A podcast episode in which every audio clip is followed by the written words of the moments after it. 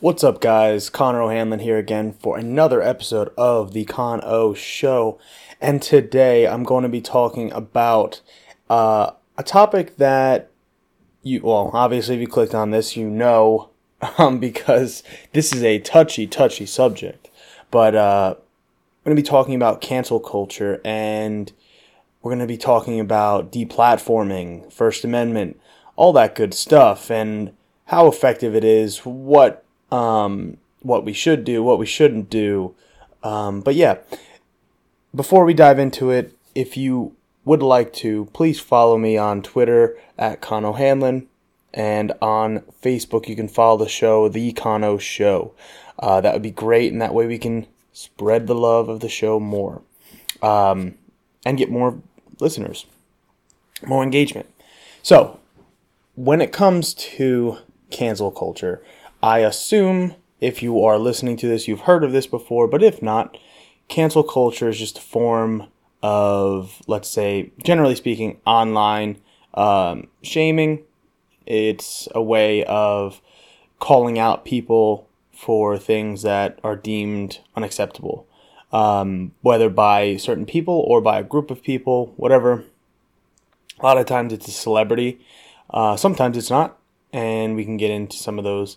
But generally speaking, um, this may come as a shock, but I actually think that on the whole, uh, and again, there's exceptions, but on the whole, uh, cancel culture has a net positive effect on society. And the reason that is, is because if you look at the vast majority of people who have been canceled have actually done some pretty bad things. Now, again, there are exceptions and there are a wide range of things that people have been canceled for. Um, but it's important to know that on the whole, most people that get, you know, canceled still can live their life. Most of them still have jobs. Most of them can just do whatever they were doing. And a lot of them actually did things that are more uh, questionable than some people that you know have lost their jobs or whatnot. Um, you know, I think one of the earliest examples that I can think of was uh, Jordan Peterson getting canceled. And trust me, if you are listening to this, uh, I despise Jordan Peterson. I just I despise everything he stands for. But again, it's like he didn't really lose his job. Um, he, I'm pretty sure he got uh, he quit, and I could be wrong um, on that. But from what I understand, he was kind of just like he res- he took he resigned from his position because he refused to call people by their preferred gender pronouns. Um, there was no law that forced him to do that. He was talking about a law in Canada that um, they they strawmanned into saying that you have to do this, you have to do this, or you're gonna get fired, or you're gonna lose your job, or you're gonna get fined. That's not how it works. Um, but even if it did, he refused to do it, and he rose to prominence from it. So again, it's like the the one of the earliest forms of this form of cult, uh, cancel culture is someone that actually become became popular because of cancel culture and because of the victim mentality that he had by being canceled. And yes, he is um, utilizing that victim mentality to rise to prominence. He has nothing that I personally, he has nothing that I haven't heard from like some self help guru or any other like sociologist or psychologist could have talked about. Um, but he's prominent because he's not quote PC. So Jordan Peterson is an example of this. Um, there are people, and it's usually the people. A lot of the people that complain about cancel culture are right wing. Um, or they are comedians, which comedians are trying. A, mo- a lot of them are frustratingly oblivious to the world that they're operating in. Now, if someone doesn't like your joke because it's racist, then yeah, that's. Like you're it's you're rightfully going to be quote canceled, right? But if someone doesn't like your joke and then you act like a victim because they're booing you and you said like, "Dude, like what? Cuz my joke isn't PC?" Well, that is a different outcome and that's a different like reaction. And again, you're utilizing that victim mentality that usually the right um, projects onto the left wing um, because there are actual victims of sexual harassment, actual victims of racism on the left usually. Um, so it's like they're projecting that onto themselves. So I guess a good another another example of like people complaining about it, but it was justified would be like Louis C.K. Um, talk to my friends about this too because it's interesting to see like the perspectives of like, okay, you know, you think cancel culture is out of control. I mean, give me some examples. And Louis C.K. is someone that again, like, he has a career. He still has his. He can still go and do shows. People still go see him. People still think he's funny. I mean, I probably would think he's funny. I never thought he was as funny as people said. I I'm I'm not the biggest fan of his, but even if um, like even if he's still funny and all this other stuff, like it's important to point out that yeah, he did like he did have sexual misconduct with with women and he did do all this stuff. And it's important to know and it doesn't necessarily mean you can't you can't um, enjoy an art form from somebody. And another example of this would be Michael Jackson. It's like yes, he you know, I don't know if um, I don't know all the ins and outs of the Michael Jackson case. I never really looked into it too much. Um, I know obviously the broad strokes of it, but it doesn't make that music less enjoyable necessarily. Um, versus you know, say another artist that's not accused of being you know misconduct with with children. Um, it's not good. like I, I wouldn't necessarily be like, oh, because of this, I like it. I definitely wouldn't be like that. But there's like, there is a time and place to separate. Like someone's a, you know, does something heinous, you can separate it from their art, and sometimes you can't. Sometimes it's their message and their what they did is inherent to what they preach and what they practice. Again, it's like that's the difference to me with someone like the Jordan Peterson. What he is preaching is specifically antithetical to social progress. What Michael Jackson is doing is singing a song and dancing. So it's like their art form, and again, if you want to call what Jordan Peterson does art, but I mean, he wrote a book, he's done these things that he's putting, um, you know, he's putting things out there for people to digest. Or Louis C.K. Now, if Louis C.K. starts joking about sexual harassment, yeah, it's probably not going to be funny, and it's probably not acceptable, right? It's there's the gray areas of these things where it's like, and and it's funny to mention because all of those people are still extremely wealthy. Well, Michael Jackson's dead, but Michael Jackson was extremely wealthy. His family is extremely wealthy. Louis C.K., extremely wealthy. Jordan Peterson, ungodly wealthy for what he does. It's it's the constant it, it seems to be that if you just apologize for what you've done most of the time, you can get by. And that's what people want. People want you to reflect on what you've done. Um, especially when you are a public figure. Now, like, if you are just an average person and, you know, some.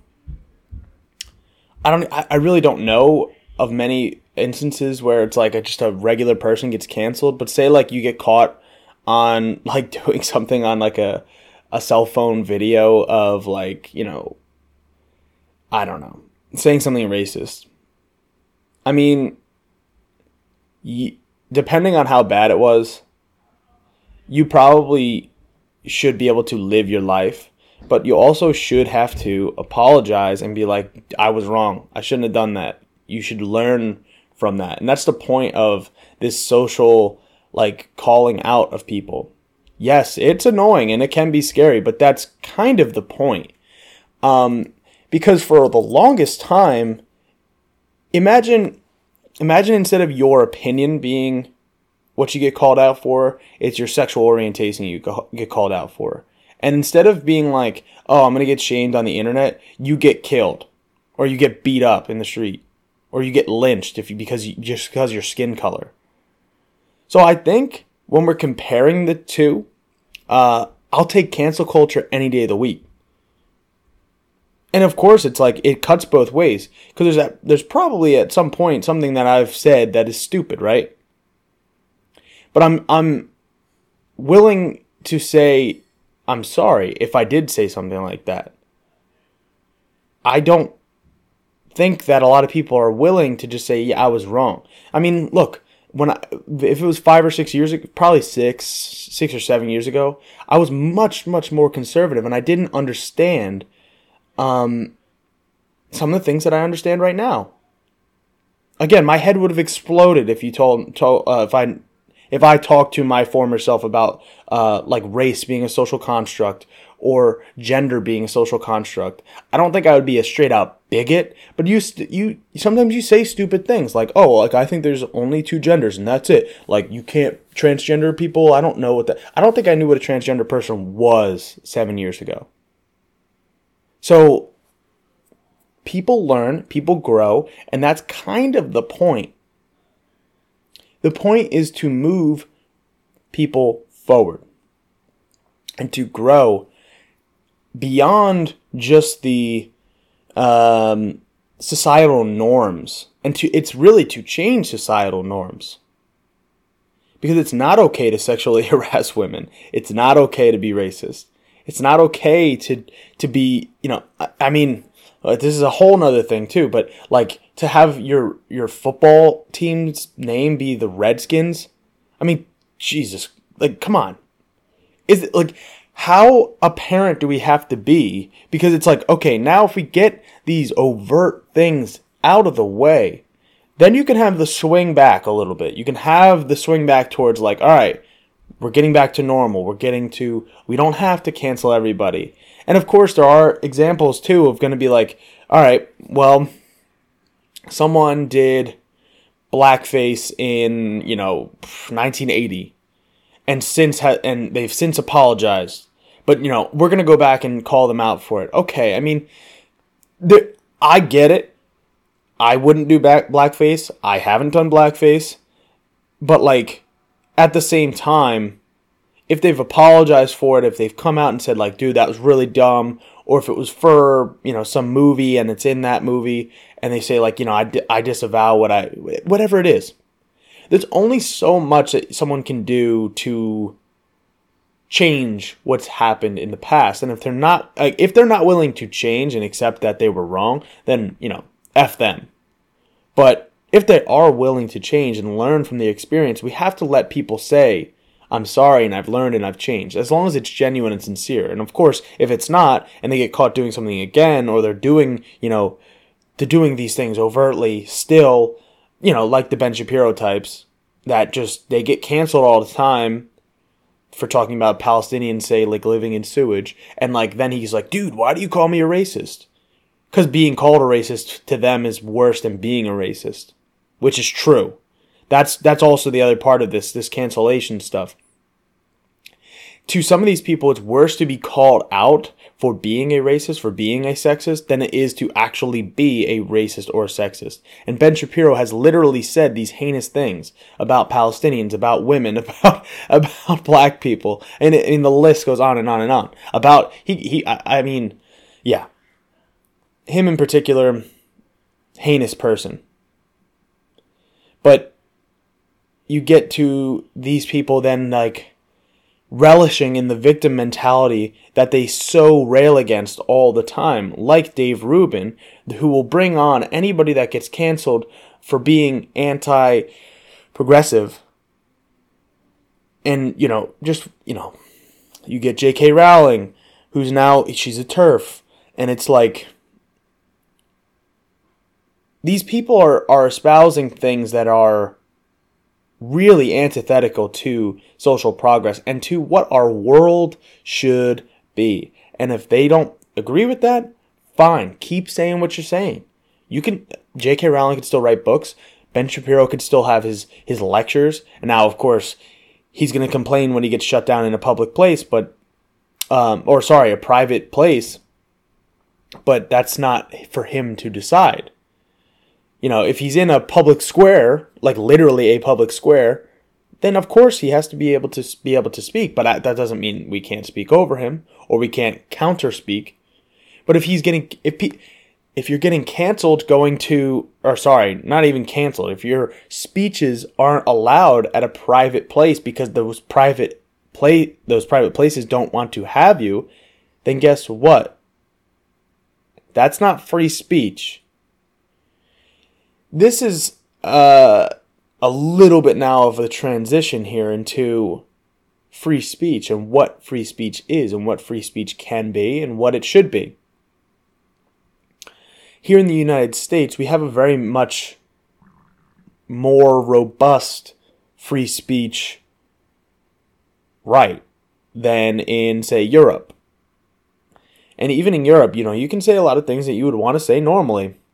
But when it comes to, let's say, being a Nazi, you can't do that in Germany. Or you can, there are people, there definitely are those people definitely exist, but you know, you can't put that uh, imagery out there in Germany. You can't say some of these things, and you're I don't know the ins and outs exactly of every different country, but the same way that the Nazi flag is banned in Germany, it doesn't exist here in the United States.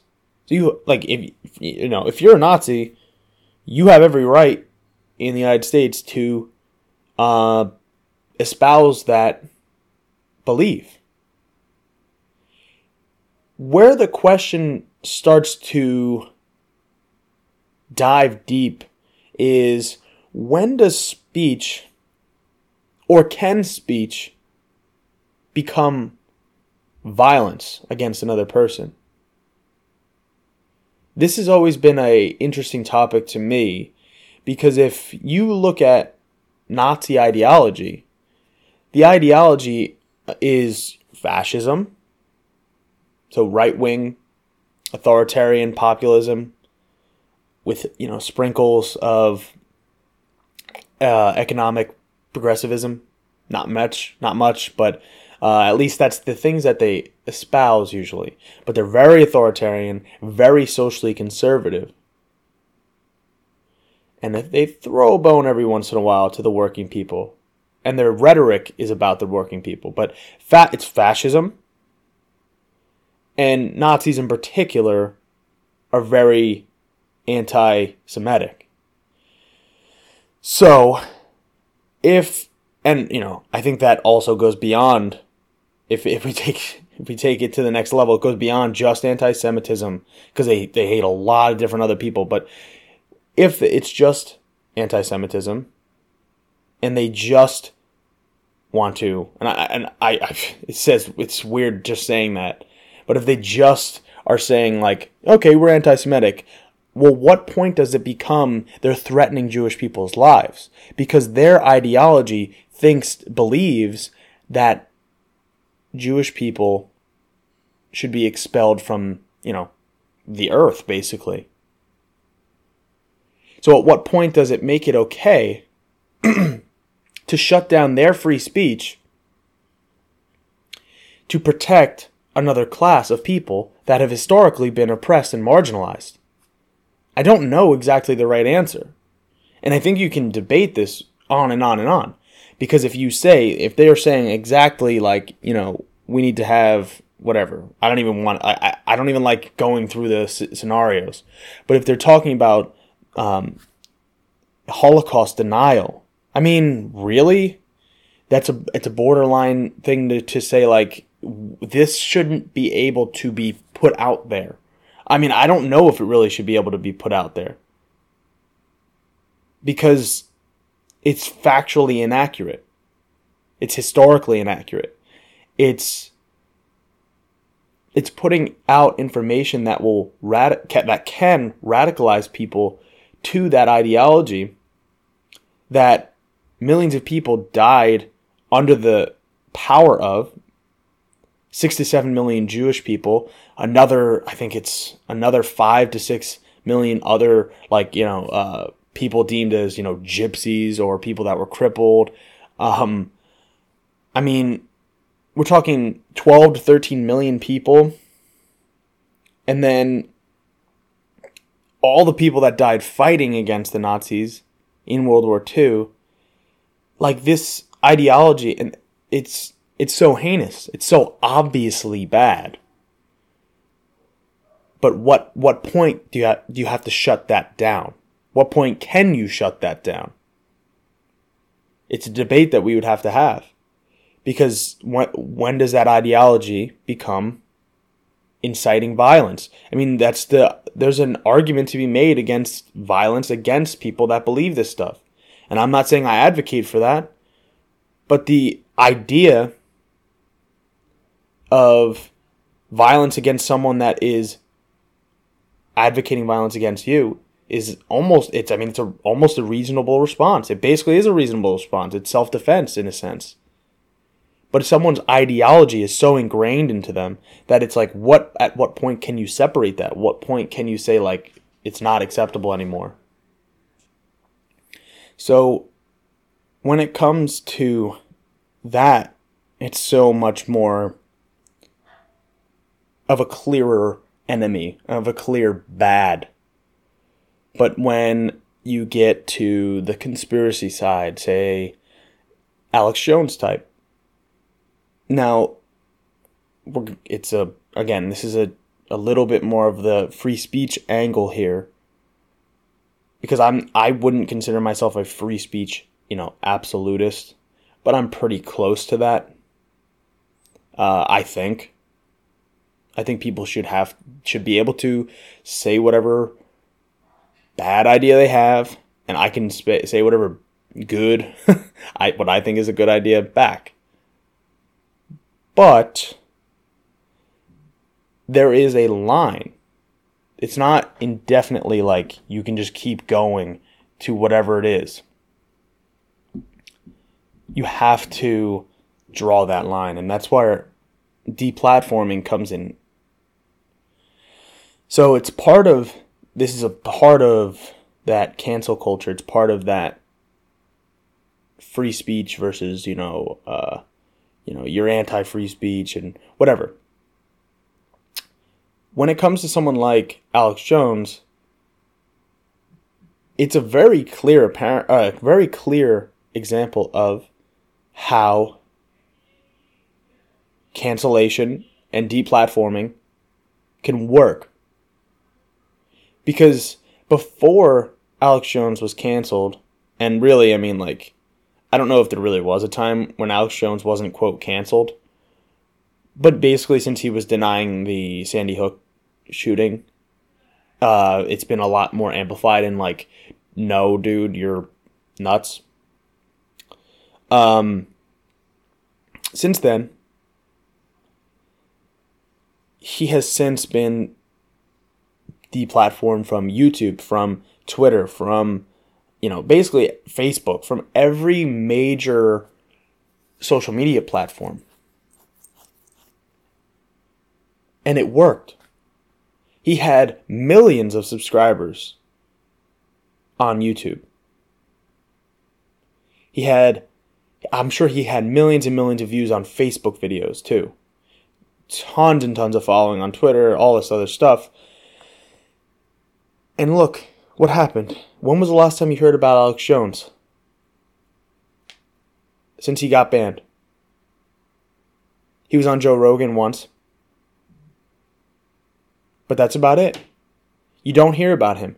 And it's, you know, it's like the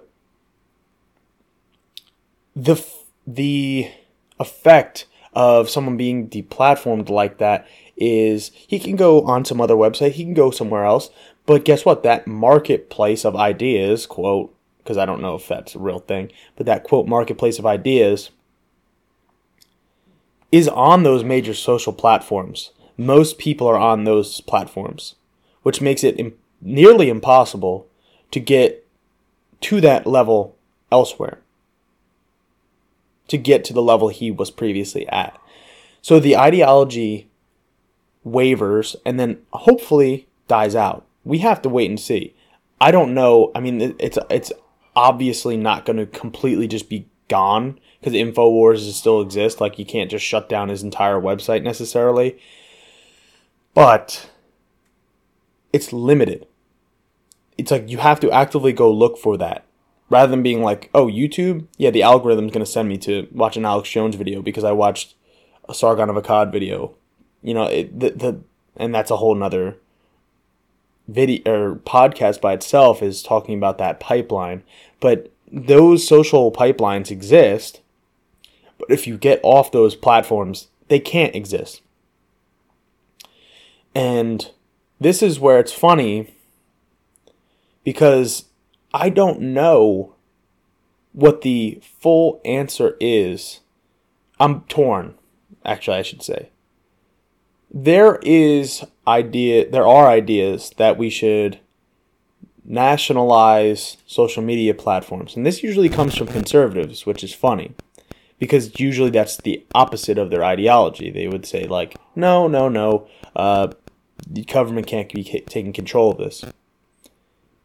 But if we nationalize social media platforms because they're too big and they're, they're they control so much of the marketplace, like Facebook, like YouTube, or Twitter, if we nationalize them, then the First Amendment applies, and then that means you have to allow all these people to be, you know, back on unless they're advocating for, uh, you know, they're threatening people and whatever. Then there's the other idea of breaking them all up.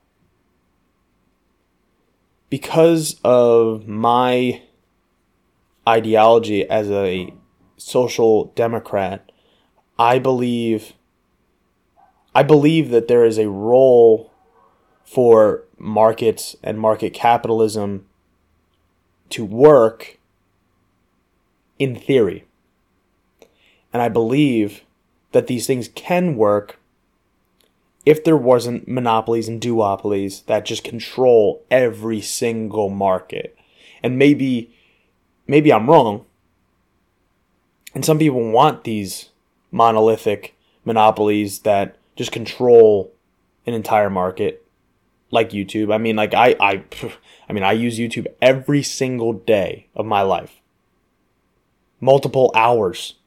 I listen to YouTube all the time.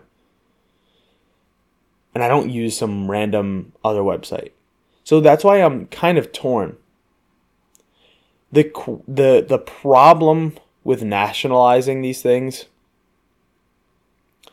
comes into well, with First Amendment, then allows people like Alex Jones who might not be literally threatening. I mean, there are examples of him threatening people, but maybe maybe we'll take it to a different different example. Maybe we have like uh, Ben Shapiro, which he is still on these platforms, but him or uh, Stefan Molyneux. That's actually a good example because Stefan Molyneux is a white nationalist. So he was banned, but if the First Amendment applies, he is basically going to be allowed on that platform no matter what. He's Canadian, so I it I, I don't know how the rules would apply through that because the marketplace is a uh, U.S. website you know, uh, YouTube's a US website. So I don't know exactly how that would work.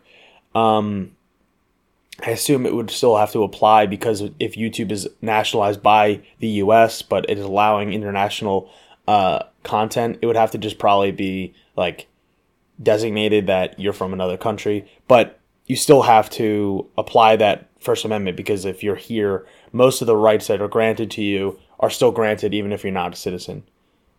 So that would have to probably be how that works. But he's a good example. And even if it's not him, someone like him that's a, uni- a United States uh, citizen would be an example of like, well, what do you do? Because these platforms don't want this pe- these people on here. Advertisers don't want to be on, you know, and again, that's it's different because you don't need advertisers if you are nationalizing it. But if you're not, you still need like this this balance is just all out of whack. So I don't know if there's a clear path forward, but it's something to think about. And I would like to hear what you have to say about this. If you want to comment on this, um, you can always comment it on it on Twitter or on Facebook. But that's basically where I will leave this at for today. And just say that, you know, I'm very much pro for free speech, but there are limits. There have to be limits to, this, to our speech um, when it comes to threatening violence and uh, and of course, you know, if you're on Facebook, Twitter, so uh, any social media, like these are private corporations, so they have their own guidelines, so it doesn't apply. And it, but it it gets into that very very tough area of like, well, who's the arbiter of deciding that? So if you think that we should break up these tech monopolies, then please let me know. If you think that we should um, nationalize them, please let me know. Do you think that cancel culture is out of control? I know a lot of people believe that. I tend to not believe that. Um, I think that there are examples of it getting out of control, but on the whole, I think we're in a net positive uh, with deplatforming these, you know, heinous ideas and deplatforming people that are very antithetical to what our society wants. But otherwise, you can follow me on Twitter at Con O'Hanlon. You can follow the show at The Con Show on Facebook. And I will see you next week. Thank you for listening.